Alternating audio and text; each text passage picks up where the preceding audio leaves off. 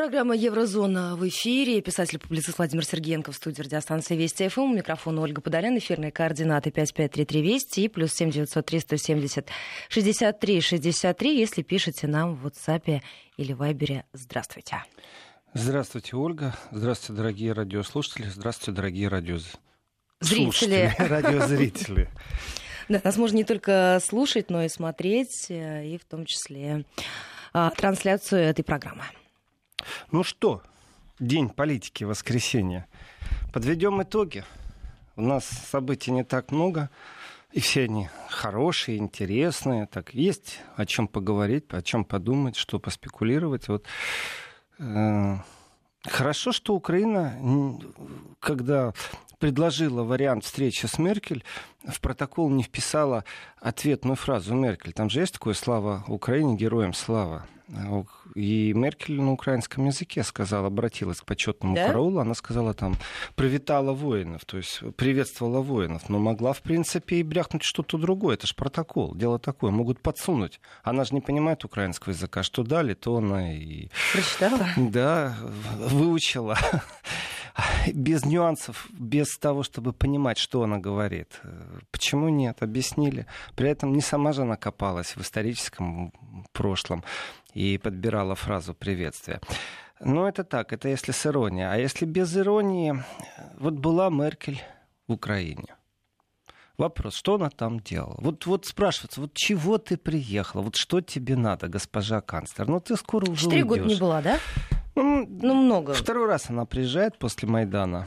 И э, ее приезды, в принципе, могли бы действительно сдвинуть очень много. Ну вот смотрите, приезжает э, делегация, притом разницы нет, германских парламентариев, французских, австрийских, кого угодно. Вот приезжают они в Россию. Какой график у них вообще рабочих встреч, что они делают? Они встречаются в Думе с кем-то, Совет Федерации. Э, если за протоколом нужно присматривать так, чтобы там, ну, поговорили о нефти, об экономике, то, конечно, они встретятся и с министрами, и с представителями бизнеса. Но практически всегда, всегда, если приезжает любая делегация, всегда встреча с правозащитниками. Всегда. Э, тем самым стимулируется гражданское общество России. По крайней мере, так звучит в протоколах. Вот э, протокол Меркель как-то с правозащитниками украинскими э, не предусматривал встречи. И не то, что не связан, а он не вел ее в те ряды, где она могла бы услышать критику. То есть, в принципе, декларирование определенных фактов, моментов не больше и не меньше. Ну, ну подождите, а может... как же там Надю, Надя Волю? Помните, нам все время долго рассказывали, что надо выпускать Надежду Савченко. Ну, опять же, это отношение какое имеет к э, правозащитной ситуации к Украине? Ну, да, ну, надо выпускать. Вообще, человека надо выпускать, а не держать заперти и перевоспитывать. Очень быстро, к сожалению, не всегда это получается. А, так вот, э, декларирование определенных, скажем, догм западных. Ну зачем для этого ехать в Украину? Ну вот зачем, согласитесь, Ольга? Приехать и сказать, что мы будем дальше санкции против России вести, пока мы придержимся вот всего того же, что мы придерживались раньше. Ну, смотрите, там выборы скоро. Нужно посмотреть, не развалилось ли там все окончательно. Ну, Меркель какое отношение к этому имеет? Она одной ногой уже на пенсии, она уже одной ногой вне политики. Я понимаю, что протоколы пишутся намного раньше, и понимаю, что приглашение и э, визит был согласован намного раньше, чем шарахнул гром и молнии над э, креслом канцлерским Меркель, но тем не менее, тем не менее, уже если она приехала, ну давайте так, нужна Европе э, любая болезнь, вот есть разные болезни. Есть такая болезнь инфляция, например. Есть, например, болезнь террористы. Со всем этим как-то работают, как-то лечат, есть какие-то органы. Ну да, декларируют, что с большим удовольствием хотели бы, чтобы коррупции было меньше. Ну хорошо, а что вы сделали для этого? А зачем вы денег даете еще к этому? А, Меркель сказала, что Германия профинансирует, независимо ни от чего, 85 миллионов. Это большие деньги, на самом деле. 85 миллионов евро. А еще 2 миллиона дополнительно Германия будет финансировать э, в центр обучаемости. Здесь, конечно, немцам, ну так вот, если сейчас э, наши уважаемые радиослушатели, радиозрители имеют возможность из Украины смотреть, я знаю, что смотрят, э, вот задумайтесь.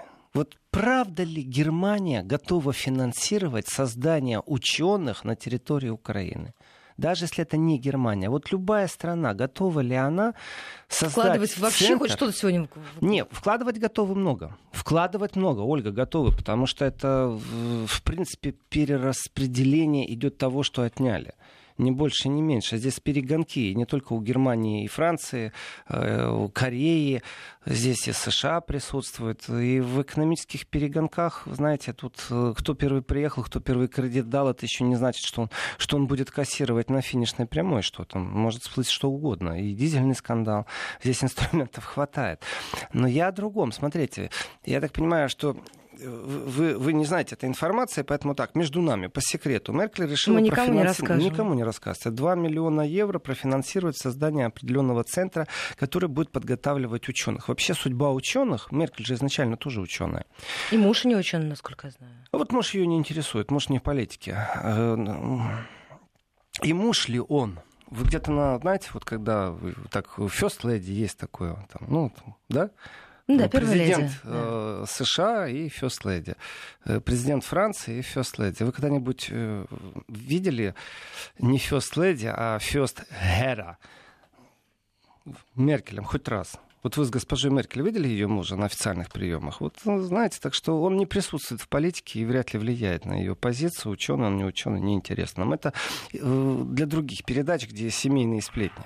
А у нас по политической составной, я четко, вы мне, Ольга, будете сбивать, а я четко буду вести свою линию. Значит так, 2 миллиона, которые она хочет выделить на ученых на территории Украины, со словами, что мы заинтересованы в том, чтобы ученые оставались в Украине. Подготовить молодежь надо, чтобы эта молодежь оставалась в Украине. Вот здесь хочу сказать, уважаемые товарищи, э, граждане, украинцы, политики, просто люди мыслящие, и тех, кому Украина не безразлична. То есть ко всей планете обращаюсь. Вы действительно поверите, что ученых, которых э, Германия профинансирует, э, как-то можно связать, чтобы они остались на территории Украины? Это есть какие-то рычаги контрактовые. За ну, хотелось бы еще понять, зарплаты. как много ученых осталось вообще сейчас на территории Я нынешней думаю, Украины. практически наука убита, и не только наука убита. Ведь хитрость какова? И здесь Германия в этом отношении абсолютно прагматична. Давайте так, Германию в, во многих сферах называли и называют вот с 90-х годов кладбищем мозгов. Почему?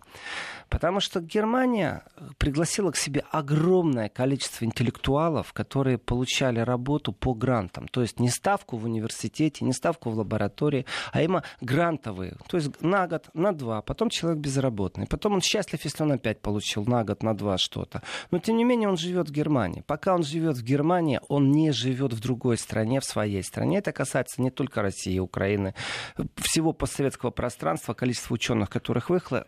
Это касается и Польши, и Чехии, и Вьетнама, и Китая, и которые были востребованы на короткий период времени. Э, ну, такой забег. А потом все, кладбище для мозгов. Почему? А ты нам не нужен. У нас нет программ, которые развивают. И человек и у себя дома не работает в научной сфере.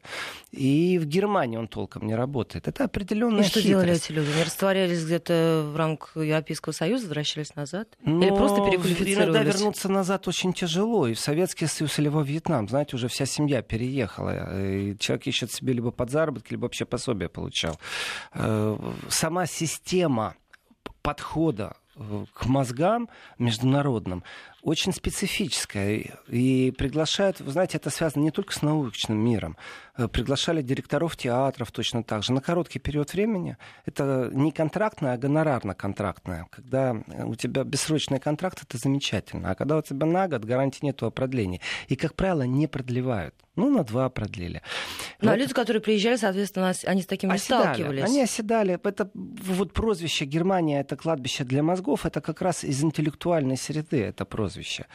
И это то количество действительно ученых, которые не смогли найти работу по специальности в Германии. И это не только постсоветское пространство, а иммигранты, которые приехали в Германию. В этом отношении э, совсем по-другому структурно подходит бизнес. То есть не университеты, а бизнес. Если бизнесу нужен специалист, они создадут все условия. И... и все процедуры достаточно легко будет пройти, насколько я понимаю, если бизнес заинтересован в том или ином специалисте. Процедуры вы имеете в виду визового режима? Да, да. Ну, визовый режим вообще решается в таком случае, как щелчок пальцев, но еще будет сразу предоставлено и жилье, и разрешение на работу, и талон в ближайшую фитнес-студию на бесплатное посещение. Тут сразу все по-другому будет. И в этом отношении Запад ну, не может он а, специализироваться на том, что он будет привязывать ученых, которых сам же будет взращивать и финансировать в третьих странах. Конечно же, это теплица. Конечно же, любой центр, который создан при финансировании Германии, это значит подбор будущих кадров, направления, работа, деятельность. Это все э, Германия инвестирует саму же себя на будущее. Один ученый, что такое 2 миллиона на центр в Украине? Вот давайте так посудим. Э, патентирование инжекторной системы вспрыска топлива принесло миллиарды прибыли. Это не 2 миллиона. 2 миллиона для бюджета Германии это вообще ничего. Э, для Украины, ну, часть э, распилить можно, но с 2 миллионов много не распилишь, хотя все равно что-то слямзят. Они же такие. И желающих-то Это у меня предвзятое мнение. Здесь я просто очень предвзято отношусь к финансированиям, потому что были случаи, когда Германия выделяла деньги Украине, и эти деньги возвращались назад, потому что их не оприходовали. А почему не оприходовали? Да потому что если не украсть, неинтересно строить пограничный переход. И тогда ты по тарифу тендер выставляешь, и получается, что прибыль настолько мизерна, что даже заниматься не хочется, поэтому и не строят. И, конечно, мифы политические это одно, реальность жизни другое. Я понимаю, что неинтересно, если не зарабатываешь. Но система заработка, она какова? И здесь разные взгляды у Запада, и, конечно же, и у Украины, и у Казахстана, и у России разные взгляды. Во-первых, почасовая работа по-другому оценивается. Соответственно, и прибыль будет по-другому оцениваться, инженерная работа по-другому, по-часовому оценивается. И в этом отношении, если Германия бы строила, там прибыль, там, ну, скажем, там 15% от бюджета. А, а если это будет Украина, то по тарифу они расценку сделают, это будет 3% от той инвестиции, которую предлагала Европа. Соответственно, никто не хочет за такие деньги работать, вот деньги отзывает Европа назад. Их просто не оприходовали. То есть их дают, а их не оприходуют. Это же, в принципе, нонсенс. Держава э, ну, в том виде, в котором существует сегодня Украина, очень нуждается в экономических инвестициях. Очень нуждается.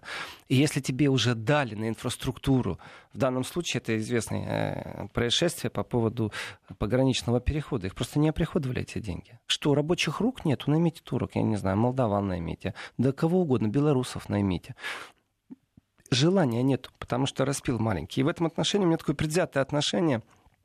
Читаешь иногда э, антикоррупционный комитет, ну и много чего еще знаешь. И, ну, когда Меркель говорит о том, что надо с коррупцией бороться, эта фраза пуста, Потому что конкретно могли бы сказать, денег не дадим. Зачем же поощрять коррупцию тем, что вы даете деньги, а не контролируете их оприходование? И, с одной стороны, красиво звучит 2 миллиона дать. Да, за 2 миллиона можно действительно накормить стипендиями э, толковых молодых людей, действительно. Можно гарантировать какую-то зарплату ученым, которые будут их воспитывать. Но если кто-то равно думает... это же тоже очень короткая дистанция, на 2 миллиона. 2 миллиона это безумно, во-первых, короткая дистанция даже для Украины. Это надо радоваться и таким деньгам с точки зрения украинцев. Но с точки зрения Европы, вот я говорю открыто, не верьте Меркель, потому что не сможете вы привязать, даже если вы создадите ученых, Почему нет? И виртуальное пространство, дигитальный мир развивается стремительно быстро. И здесь никому неизвестные люди патентируют вещи, которые через 20 лет охватывают всю планету. И в этом отношении не будет привязки. Ну, никак они не смогут какую-то колодку на ногу накинуть и оставить этих молодых ученых на территории Украины. Если их позовут работать в соседнюю Польшу или Чехию, конечно, и Венгрию, они с удовольствием уедут, потому что будет совсем другой уровень жизни. И э, я говорю о том, что Германия прагматично свои кадры будет. Это очень дешевая инвестиция, которую красиво можно продать как пиар. Мы вот спонсируем, мы финансируем. Но на самом деле это подготовка собственных кадров. И здесь То есть это про... такая работа на себя на страну, на Германию. В этом отношении только поучиться можно. Э, не обязательно это делать на территории Украины. Создавать центр для талантливой молодежи и привязка к языку, например, к обмену кадрами, э, командировкам, к практике. И человек растет, растет, и самые толковые, самые умные, они просто знают дорогу, по которой идти, в каком университете тебя ждут, как подавать э, документы, чтобы тебе дали право обучения или право работы.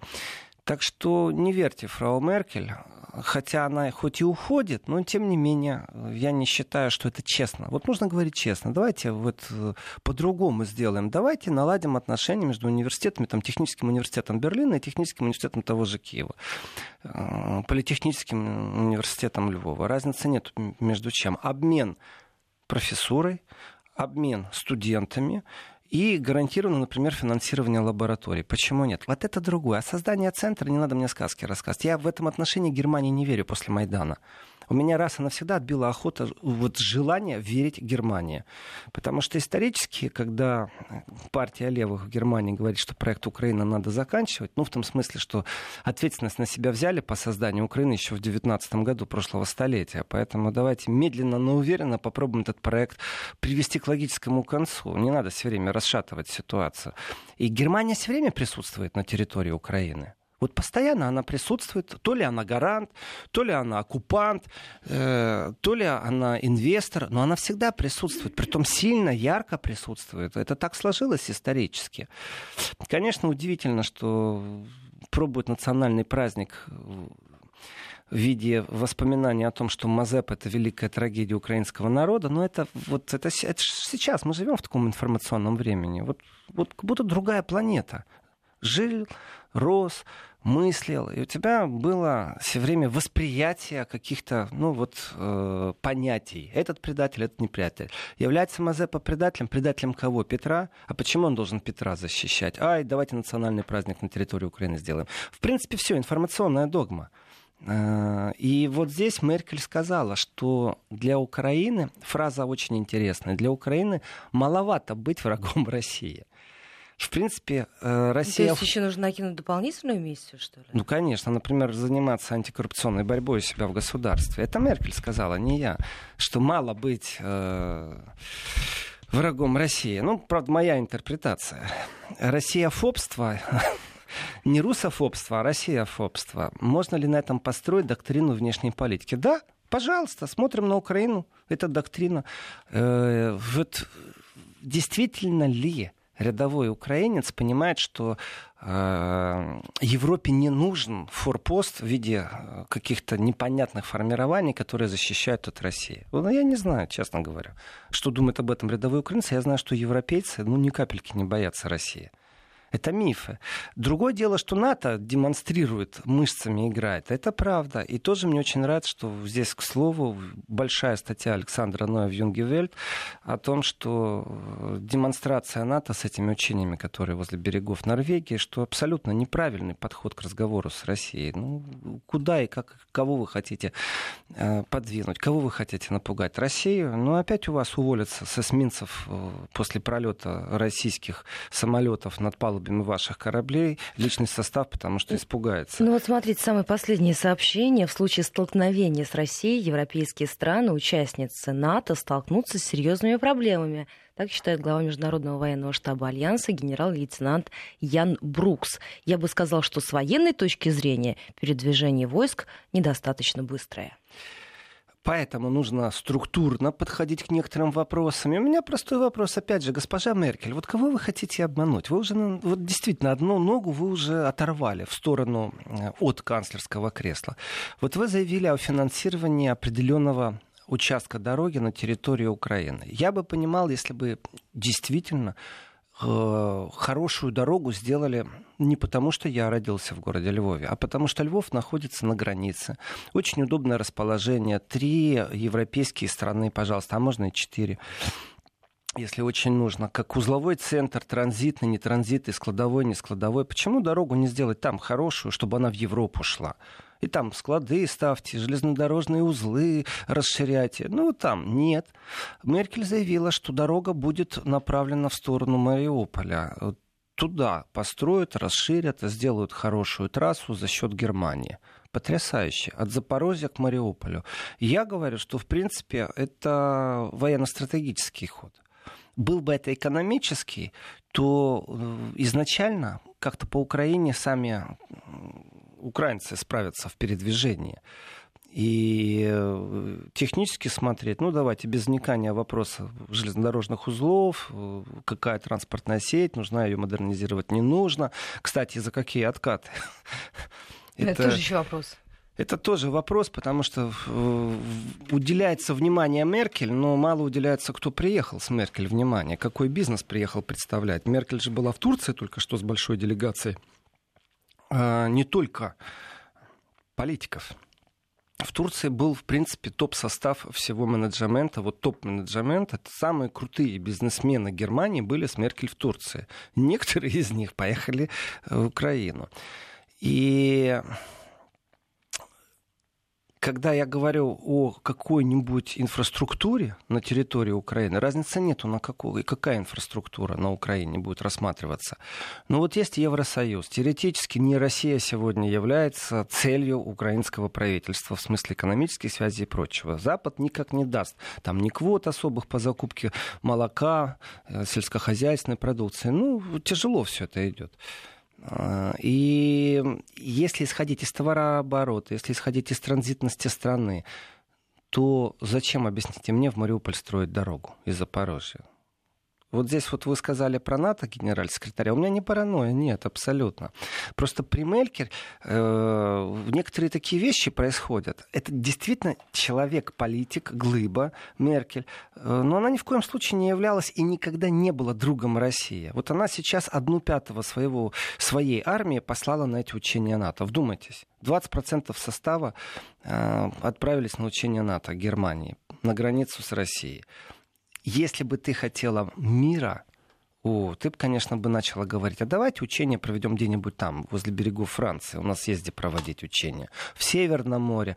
Разницы ну и как-то Зачем врага вот по-другому немножко опишем, да? Вот эту противную сторону, с которой боремся на учениях. Ну, здесь как раз у меня проблем нет. Мнимый враг — это тоже эфемизм, и все прекрасно все-все понимают. И э, когда генерал-лейтенант НАТО заявляет о том, что у них будет проблема, именно поэтому с этой проблемой нужно структуризировать полностью эстакады, мосты, расширять, усиливать, потому что танки не проходят, особенно танки на лафетах не проезжают, то там, где им хочется. В этом отношении вся Европа будет сейчас перестроена. Мы продолжим этот разговор буквально через несколько минут, сразу после выпуска новостей. 11.35 в Москве. Возвращаемся в программу Еврозона. Средства связи 5533 Вести плюс 7 903 176 363. Присоединяйтесь к нашему эфиру. Ну что, продолжим с вами разговор о визите продолжим. Ангелы Меркель на Украину. Да. Э, что может и за что несет ответственность Меркель? Вот что бы она могла действительно сделать? Давайте так, откровенный честный разговор э, по э, коррупционной борьбе. Антикоррупционный комитет есть, антикоррупционный суд. Ну, у Меркель на территории Украины действует и разведка, и посольство, в которое обращаются обиженные бизнесмены. И э, есть случаи даже давления на сотрудников посольства немецкого. Это тоже известно. Давайте так, визовый центр, когда прокуратура просто закрыла. Вот вдумайтесь, на Украине силовики э, заблокировали работу с правом доступа к серверам а, визовых центров. Это единый визовый центр для всех европейских стран. Заблокировали просто-напросто. Не было ни одного человека, который комментировал бы это. Я сейчас говорю не о публичных СМИ. Публичные СМИ вообще этого не заметили. В Германии даже не заметили. А те, кто связан с ситуацией, говорят, ну как, когда у тебя тысячу человек в день проходит, услуга стоит 35 евро, то это 35 тысяч евро в день. Извините, за эти деньги можно повоевать. И если кто-то не понимает, как это действует на Украине, очень просто. Прокуратура на сутки пришла, заблокировала работу. А и мы вам все объясним теперь, как и, это работает. А дальше договаривайтесь с кем, с кем нужно договариваться, если не вы умеете разговаривать. Если кто-то думает, что Меркель об этом не знает, знает но она предпочитает об этом молчать. Почему устраивает это Меркель? Да это вообще устраивает не Меркель, это всю Европу, это позиция европейская. Потому что вот если глобально смотреть, что происходит, Украина, э, как оружие против чего? против ослабления России, ни больше, ни меньше. Сама Украина что же ослабла очень сильно экономически. Трагедия Украины, она в том, что э, прибыли экономическая составная ну никак не улучшилась, не увеличилась. Меркель не знает? Знает. Ты приехала, что-то задекларировала. Что ты дальше будешь санкции поддерживать в декабре месяце, продлевать? Потому что нету изменений? Прекрасно. Ничего нового нету. На манеже все те же. Вот действительно. Цирк уехал, клоуны остались. Но если вы хотите что-то изменить, так меняйте. Поговори со своими партнерами, уважаемая господа канцлер. Ты же уже можешь даже по столу стукнуть кулаком, потому что тебе бояться нечего, и так и так уходишь. И в игры играть не надо. Но этого не было. Этого не было. Острые углы обходятся. Да, Меркель заявила о том, что у нее э, иной взгляд на Северный поток-2. И здесь э, очень интересный момент. Ну, до сегодняшнего дня для меня загадка. Вот есть простая математика. В этой математике есть большое... Вот, вот ребенку в первом классе я смогу объяснить. Э, есть большое ведро, его надо наполнить. Водой, например. Ну или газом, разницы нету. И вот больше этого ведра мне не нужно в день. Мне хватает на все мои нужды. На помыться, на приготовить. Ну вот на все. Мне достаточно этого ведра. И в это ведро можно наполнить кружками. Принося кружкой, можно брать воду. Так вот, а, тот, кто занимается транзитом газа, это кружка. Все лишь навсего. И вот есть один единственный источник, который эту воду дает. Вот единственный кран. Теперь задача очень простая. Вот это ведро на кухне, где я его буду использовать, а источник, например, в ванной.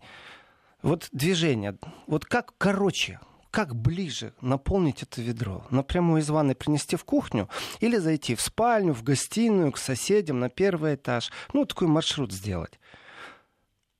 Если немецкая экономика нуждается в газе, количество газа, которое она будет потреблять, оно константное.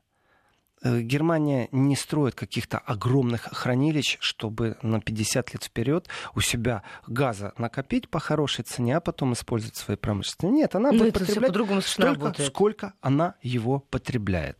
Теперь вопрос. Если мы говорим действительно о зависимости Германии, вот такая хитрая Россия расставила этот капкан, ловушку, и экономика Германии будет очень зависеть от России ну, значит, нужно говорить о том, что вы должны как-то поменять э, свои энергетические амбиции, развитие промышленности, перестроиться на альтернативную энергию, построить еще одну какую-нибудь атомную электростанцию где-нибудь, на той же Украине, кстати, и оттуда электроэнергию брать. Э, вы можете делать все, что угодно. Но вы говорите о чем? Вы говорите о том, что газ вы будете поставлять не только через Украину.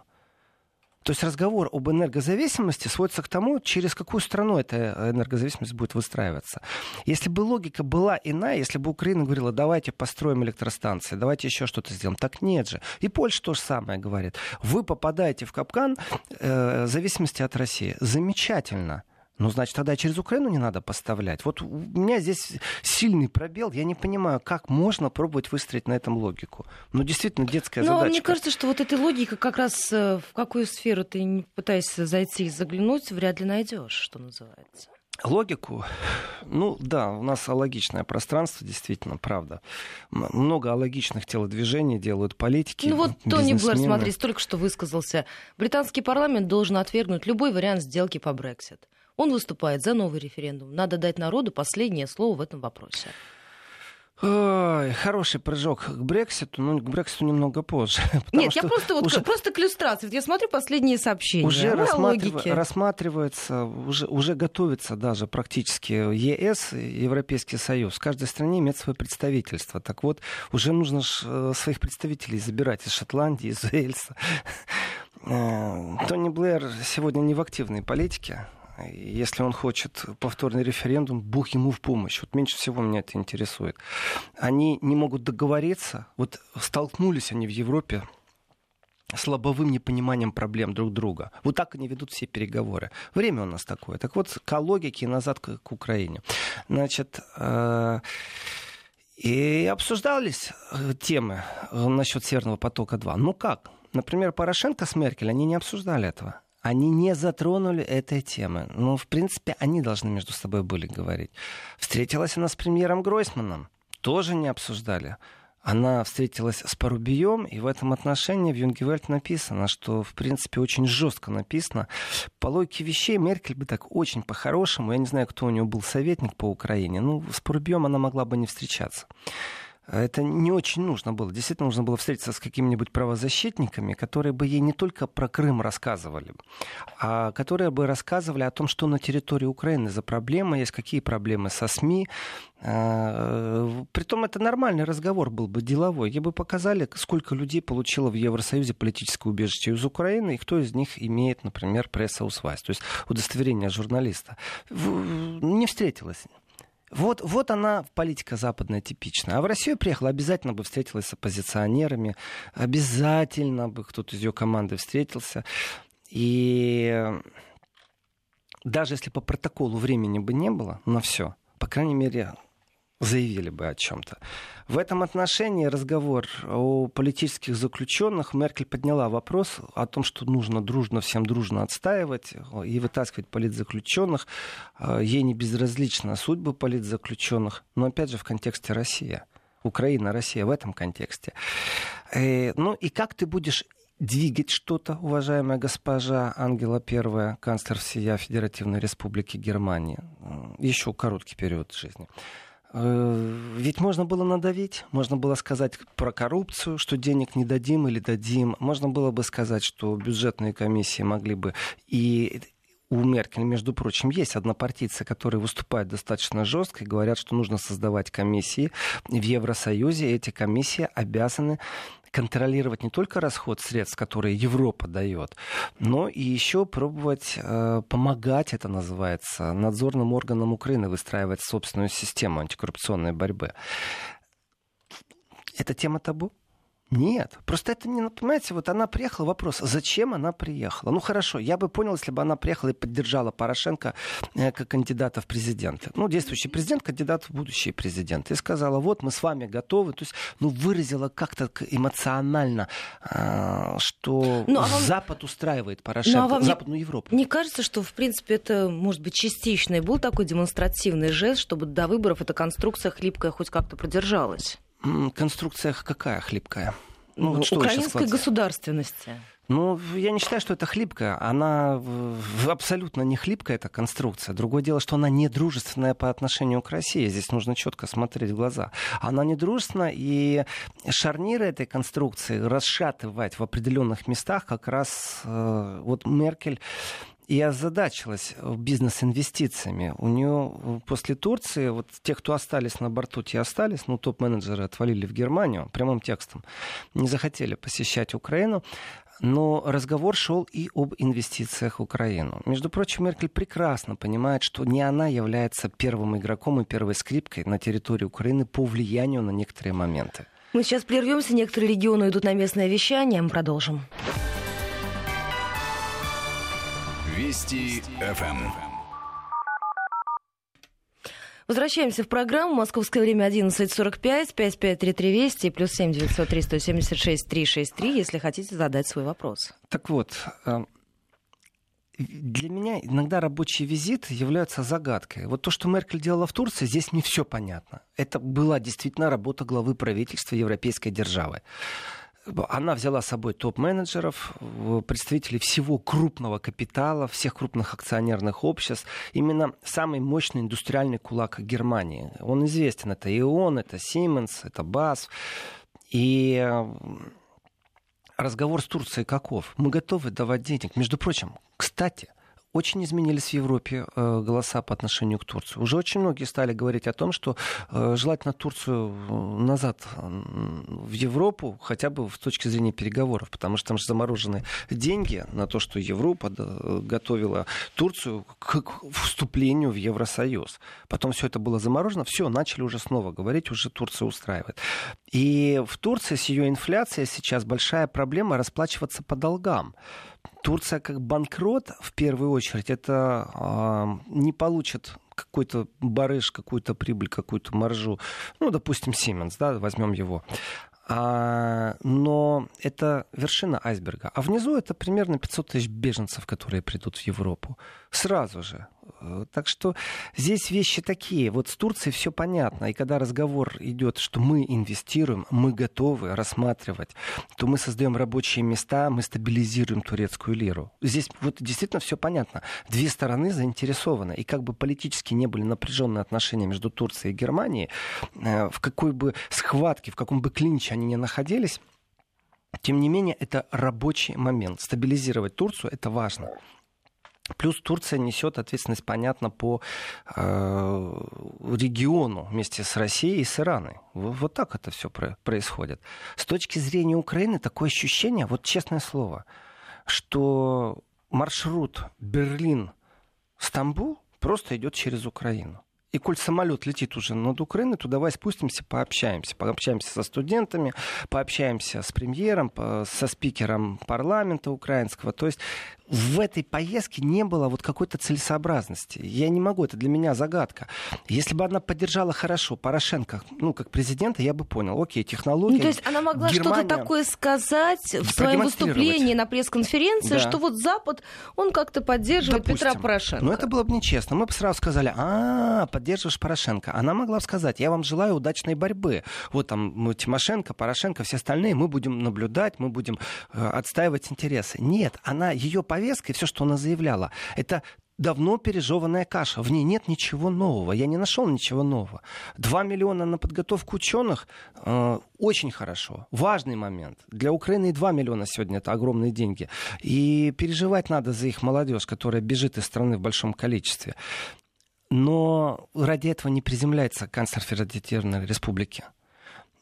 Э, по поводу Донбасса, по поводу Крыма. Не было никаких изменений в ее заявлении. То, что она сказала, что мы по миллиметру идем вперед, а, но иногда откатываемся назад. Ну, потрясающее заявление политика. Просто потрясающее. По Минским соглашениям мы продвигаемся по миллиметру вперед. Но иногда откатываемся назад. Вау, что ты сказала, госпожа Меркель? В принципе, вот мнение автора Еврозоны, мое мнение отличается от мнения э, редакции в этом отношении. Кто бы что ни видел, я не вижу ничего. Я не вижу ничего нового. То есть еще раз, э, давайте так, она подтвердила, что кроме Минских соглашений ничего другого нет. Вот здесь мы можем опять проанализировать, что как бы Порошенко не просил присутствия немецких войск, немецкой техники, немецких танков, немецких кредитов под покупку немецких танков, немецких инвестиций, чтобы строить танки э, на Львовском ремонтном заводе, этого ничего не будет. Политическое решение, которое, ну, как всегда, Россия виновата. Хорошо. Но ведь это же было и полгода назад. Ради этого приземляться на Украине не надо. Зачем? Вот что она сделала такого? Почему я говорю загадка? Потому что, э, конечно же, как надзорный орган Европа, в принципе, имеет, э, ну, силу имеет. Вот заказывает ли она танец, вот по принципу я тебе платил, я тебя и танцевать буду, да?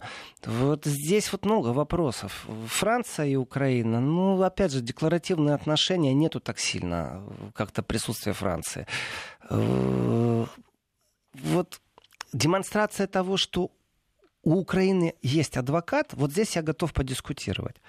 Европа в последнее время, хочешь, не хочешь, но она достаточно получила информации. На ОБСЕ достаточно получила информации. Как бы в информационной войне, как бы СМИ Украины не работали, как бы СМИ Европы не работали, чиновники получили достаточно информации о свободе слова, о коррупции в Украине. То есть все это, все это прозвучало. И где нужно, на каких площадках, иногда это просто не доходит до обывателя. Но и в парламенте Европы, и на ПАСЕ в Ассамблее, и в ОБСЕ, где только не звучит. Ну, в принципе, достаточно прозрачная картина. Здесь никаких Это э, неожиданностей нет. Нет, Ольга, не согласен. Она прозрачная может быть здесь в России, потому что ну, тут Украина мониторится в России немного по-другому.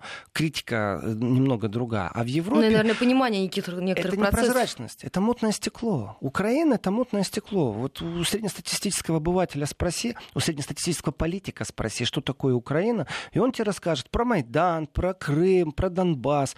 На этом все заканчивается. То есть декларативно э, восприятие каких-то трех проблем, четырех. Все. Дело в том, что Украина не является первичным интересом Европы. Вот торговая война с США, да.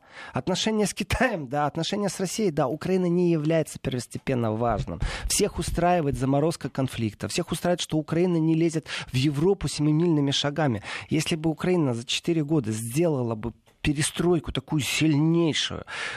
Коррупции нет, откатов нет, граница прозрачная, все системы в бухгалтерии прозрачные, налоги прозрачные. Европа бы не могла отказать в Украине в ассоциации, но только другого уровня. Действительно, Украина бы обогнала сейчас бы Турцию и вступила бы в Евросоюз. Но этого нет, поэтому все это заморожено. Ну и никто и не критикует. И вот здесь вот в старые добрые времена лоббистом украинских интересов в Евросоюзе была Польша. В старые добрые времена, это вон еще два года назад. Но Польша в связи, с, скажем так, с бандеризацией определенных аспектов истории очень сильно... Свои взгляды на Украину пересмотрела и отношения Не все тоже. взгляды, но вот именно вот в этом контексте исторической правды, отношения к исторической правде Польша пересмотрела. Польша имеет свою правду, которая тоже очень специфическая правда. И Меркель же как? Она же решила так, что коли она летит на территорию Украины, то она должна э, пообщаться с Украиной. А потом, наверное, она по такому же принципу решила приземлиться в Польше. Потому что э, после украинского визита Меркель попала в Польшу и тоже очень специфически по протоколу немецкие новости все как на подбор говорили одну и ту же фразу. Э, мол, в Польше не обсуждается с Меркель вопрос о выплате контрибуций. Да.